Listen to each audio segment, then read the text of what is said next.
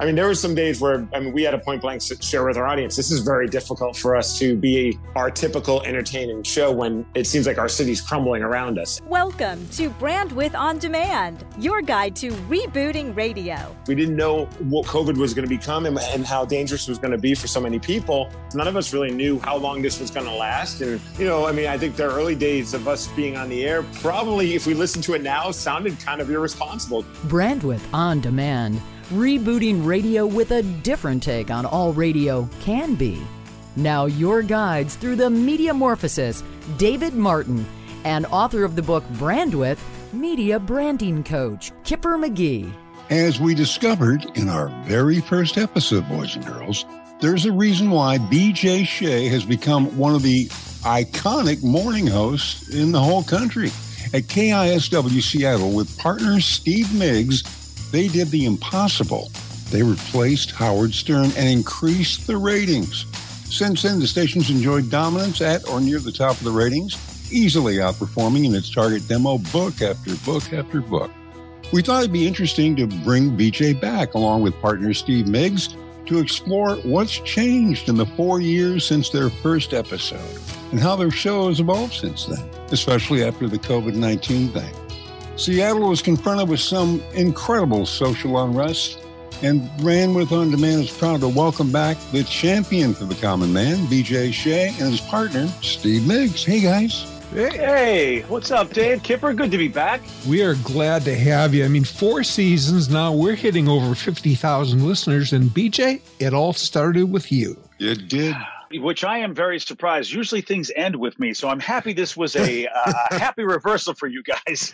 well, and this time we've got co-conspirator Miggs with us. Hi, Miggs. Hi, it's a pleasure to be a part of this. Uh, thanks so much. So I got to ask, from the perspective of a performance artist or an ensemble doing mornings on a local radio station, what's changed and what's the same with BJ and Miggs? Uh, well, I'll start it off, and then Steve, I know, has his his perspectives as well. But what I would say has changed, and I think it's interesting that when we first did this, it was just me. What's changed is the fact that Steve really, when we had him on the show, when he first came on, he was the fourth person on the show as far as hierarchy and whatever.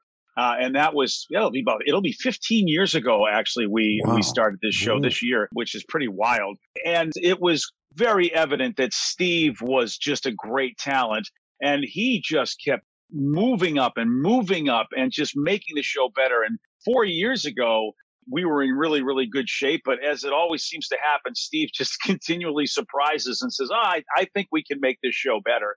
And four years later, the show knows its voice and Steve is an equal host on that show. I've never had that before in my career where I really did work with somebody who was an equal host uh, in a successful situation like this. Either I was the host or I was the sidekick. It wasn't a team thing. Mm-hmm. And it mm-hmm. truly is that today, guys. That is the biggest change I know that this show equally is BJ as equally as is Miggs and vice versa, mm-hmm. which I really, really like because Steve has surely busted his butt and deserves all of it. Uh, I appreciate that. Uh, thank you. Uh, for me, when I first started, it was just, you know, I knew what my role was and I just wanted to do it as great as I could to complement the show. And as time went on, I also saw whenever there was opportunities to jump at them and just be as good as I can be. And, and fortunately, working with BJ, he's a great mentor. He's a great co-host now. I mean, but as far as just learning from him each time, I, I just love that he is uh, such a fan of improv as I am.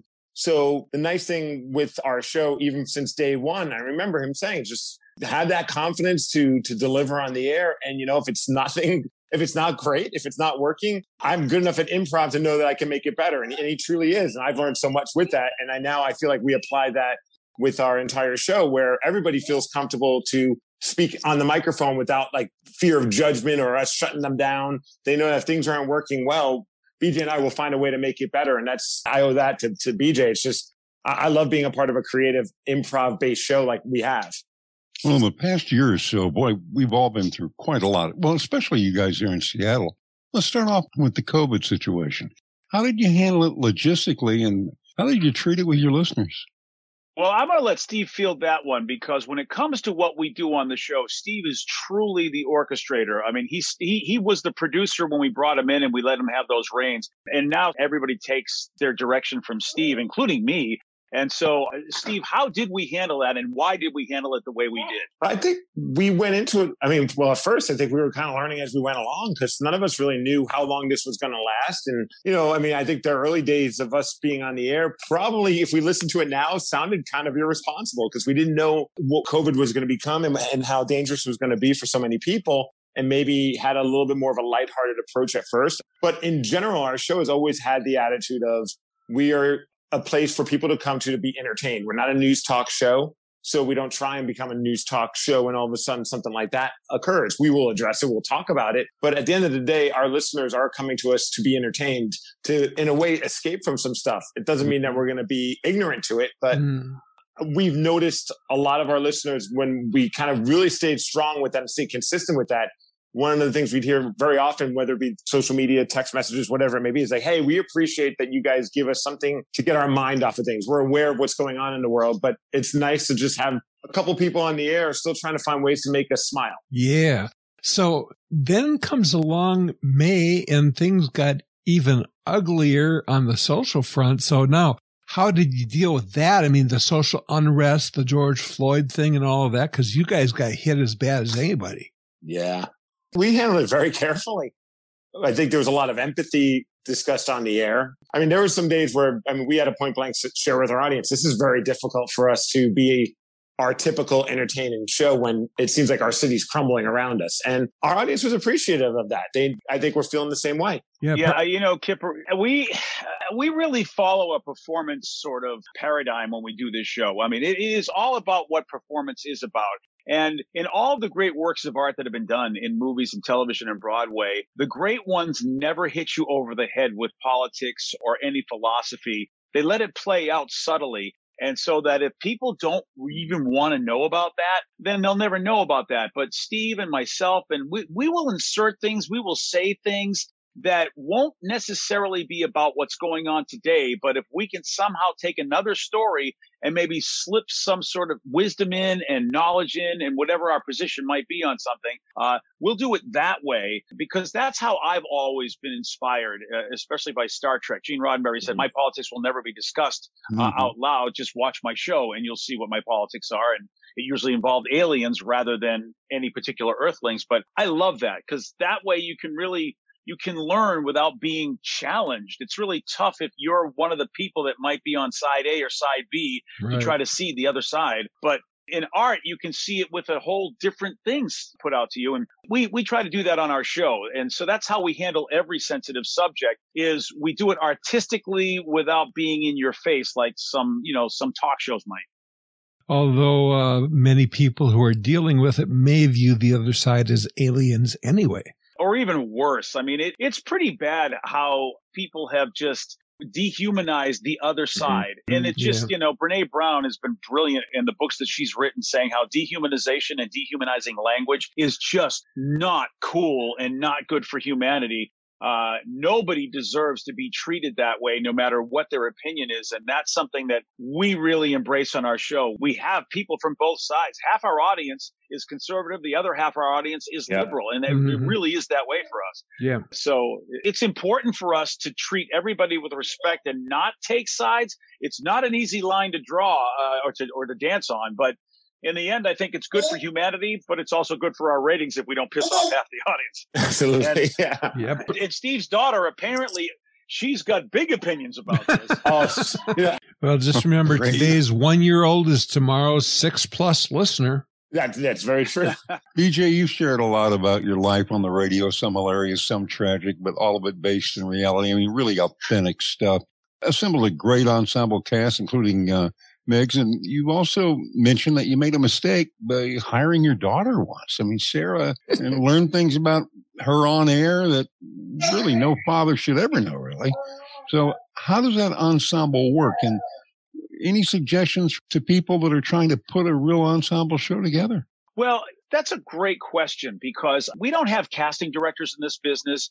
And I think that's a sad thing because not every program director and surely not a lot of general managers have the ability to put a show together. And I am fortunate that I had great conversations with Steve And like Steve said, we really like doing this kind of radio. And then pretty much it's on us to make sure that we find people that can and are at least, you know, willing to do this kind of radio. And Steve, you can comment on this yourself because we've had people we basically said, you know what, we're going to have to let them go. They just don't fit what we're trying to do. Not that they're bad people, not that they're not good talent. They just weren't really part of our culture. And that's a huge part of it. Wouldn't you say, Steve? Oh, absolutely. I think we really do pride ourselves on being a, a team of individuals that trust each other, that are unique and different, but are still looking out for the same common goal. But we've had some people in the past that either would try and shut everything down that we're talking about or just weren't willing to just even take part in whatever we're doing. I think the most important part is that improv mentality for our show. And I mean, to the point where we've even brought in improv instructors just to help kind of when we did have certain people that we felt weren't really following along just to see if we could help trigger that. And when you get to a point where it's like, okay, this isn't working, they're not on the same page as the rest of us. They don't have the same have the same opinions. They just have that, that same improv mentality. Mm-hmm. Then yeah, we have to look towards someone else. In fact, if you have a different opinion, that's great. It's just that ability to play off of each other and still make it comedic and still have fun throughout the process of whatever conversation we're having. So it really is a chemistry thing, right? Yeah, it is, Dave.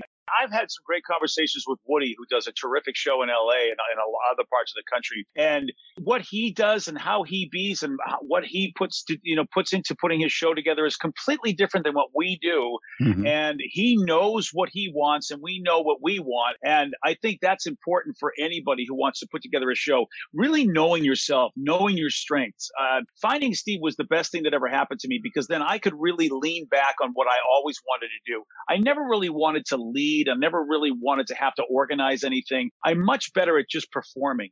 And Steve really, when he came aboard, was just just a natural leader, a natural organizer, and that's when I realized, oh my gosh, I, am actually going to be able to lean into my strengths and be much more of a nurturer, much more of a mentor. When I had to mm-hmm. lead and had to organize and had to be involved in day to day, I was a miserable human being, and it really reflected. You know, I starts at the top so my culture, the people that worked with us, they ended up being miserable. And many times in my career, it was not good because of how I was, because I didn't know my own strengths and my own weaknesses, and I mm-hmm. didn't build a, a good team around those. So that's the first thing is knowing myself, knowing yourself, and then building from there and getting people that can do what you can't do and making sure that you're happy with what you're doing. Cause that's the tale of my career. I've never had a lot of success early in my career. I mean, I, I did okay, but now things are as good as they are because I have the right people working with me. And then I let them do what they want. Like, you know, I told Steve years ago, and I remember he was very much surprised, like, really? You're going to turn the power over to me? Are you sure? And I mean, you know, because who would think that any host would mm-hmm. say, You're in charge and I'm going to listen to you? uh, but I really knew that Steve was the better person to let steer the ship. I, ju- I just knew we would go to better places if I said, Steve, you're in charge, which means you tell me no and I have to accept no as an answer. And it's been, it's been fabulous ever since that decision was made. Now it looks like we're turning a corner, at least on the COVID front.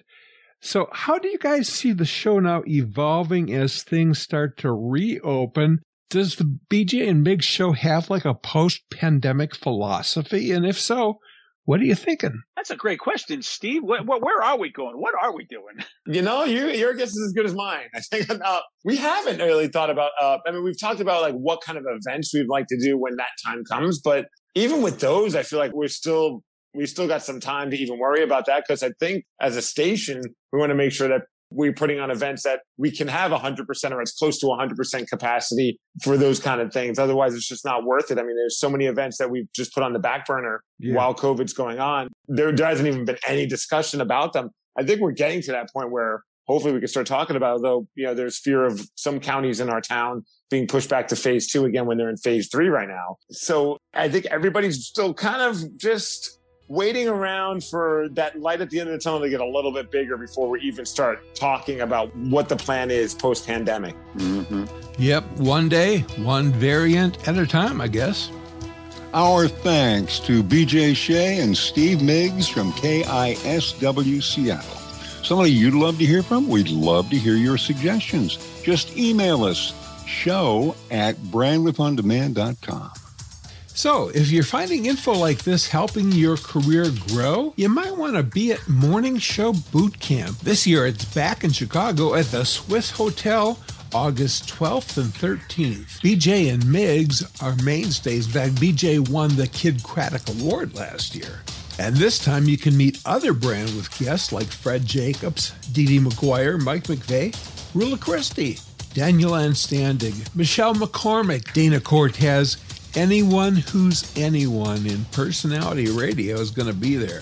For the full agenda or to register, just click over to morningshowbootcamp.com. Student and tweener rates start at just 99 bucks. That's morningshowbootcamp.com. Hope to see you there. Coming up, BJ and Steve share some things they know now they really wish they'd known way back in 2019. Hi, I'm Jeff McCarthy, Vice President of Programming for Duke Wright's Midwest Communications. I'm Tony Larino from Throwback Nation Radio. Hi, this is Dave Tyler from Music Master with even more raving fans. Hey, I'm Bailey, Program Director for KOSP and Midwest Family Broadcasting in Springfield, Missouri. Hi, my name is Jonathan Schaefer. I'm the Program Director at The Legend, 650 AM WSM. Ready to join these raving fans? I'm so thankful for Music Master and the team for helping us grow our station into what it is today. Never stop learning. Music Music Masters educational webinars have helped us to become excellent music schedulers. Visit musicmaster.com today. I cannot thank the Music Master team enough. The stuff we know now, we wish we'd known then. Brandwidth on demand. We're with the stars of the Northwest, BJ Shea and Steve Miggs of KISW Seattle. Guys, everybody's been through a lot in the past year. After having experienced the pandemic, the unrest there in Seattle, even the continued evolution of the industry. What's one thing that each of you know now, Steve and BJ, that you really wish you knew back in 2019? Steve, do you have anything? Because you know me, I can start talking if you need a little time.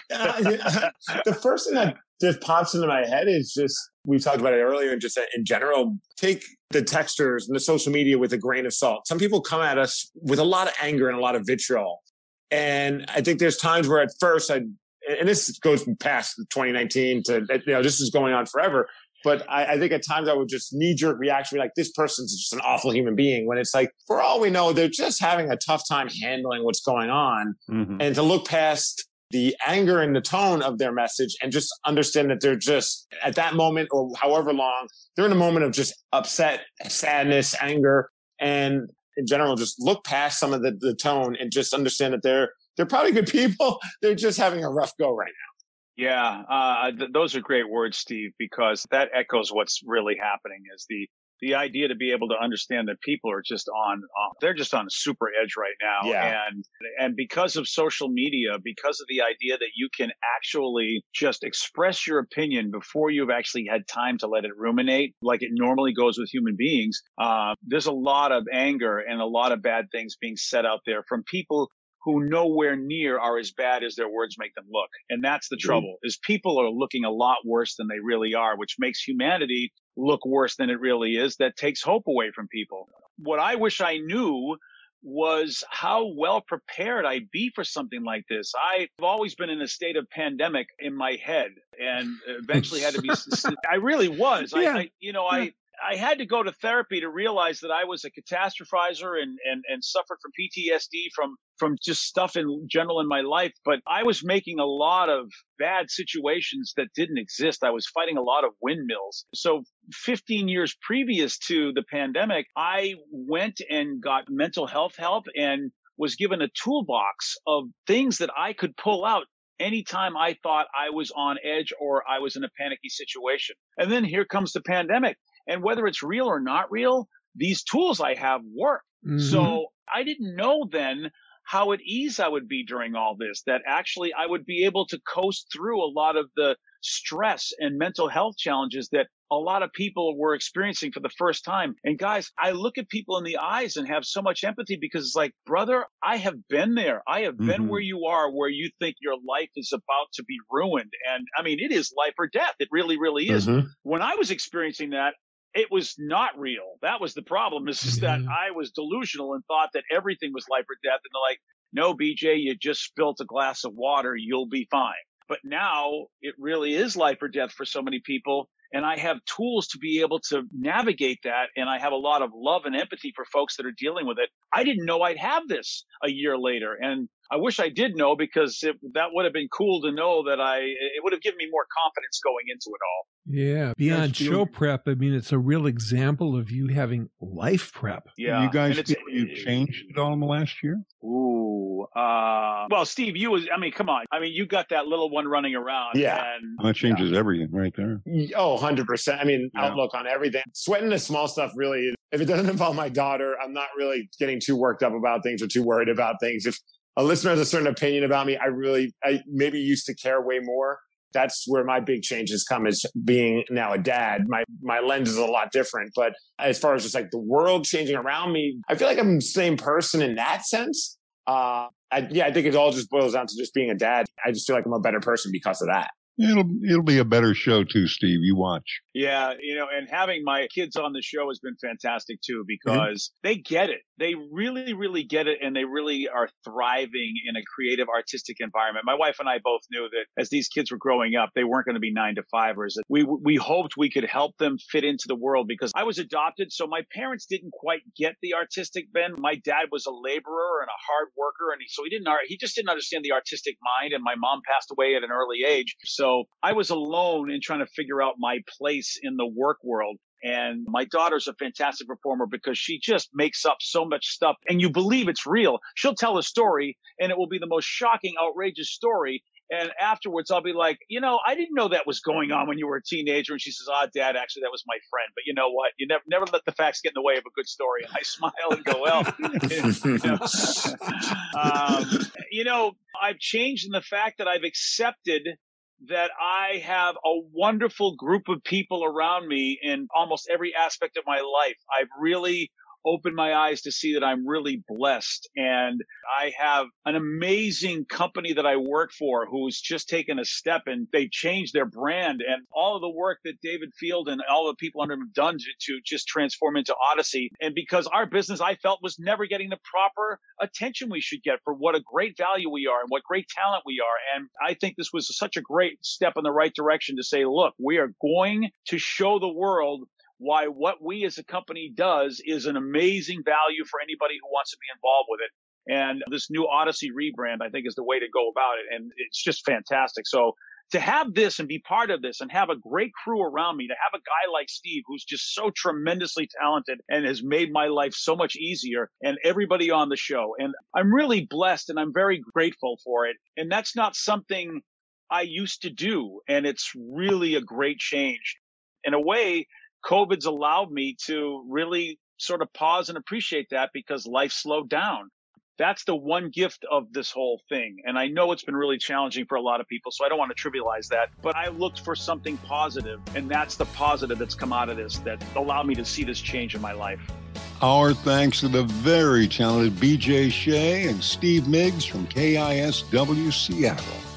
For more on BJ and Miggs and complete bios, links to videos, and their podcast, just scroll down on your phone for the show notes. We want to thank our exec producer, Cindy Huber, as always. And coming up next, This is Rob Barnett, longtime media schmo and first time author of Next Job, Best Job with 11 strategies to get hired now. If you didn't know that life is too short, let's get you the job that you're supposed to be doing. That's a wrap, Kipper. We can all learn something from the state lottery. Really, it's all about Powerball, or is it? We'll discuss it in One Minute Martinizing. Find it in the show notes at brandwidthondemand.com. I'm Dave Martin. and I'm Kipper McGee. May all your brand width and lottery winnings be wide. yeah, no kidding.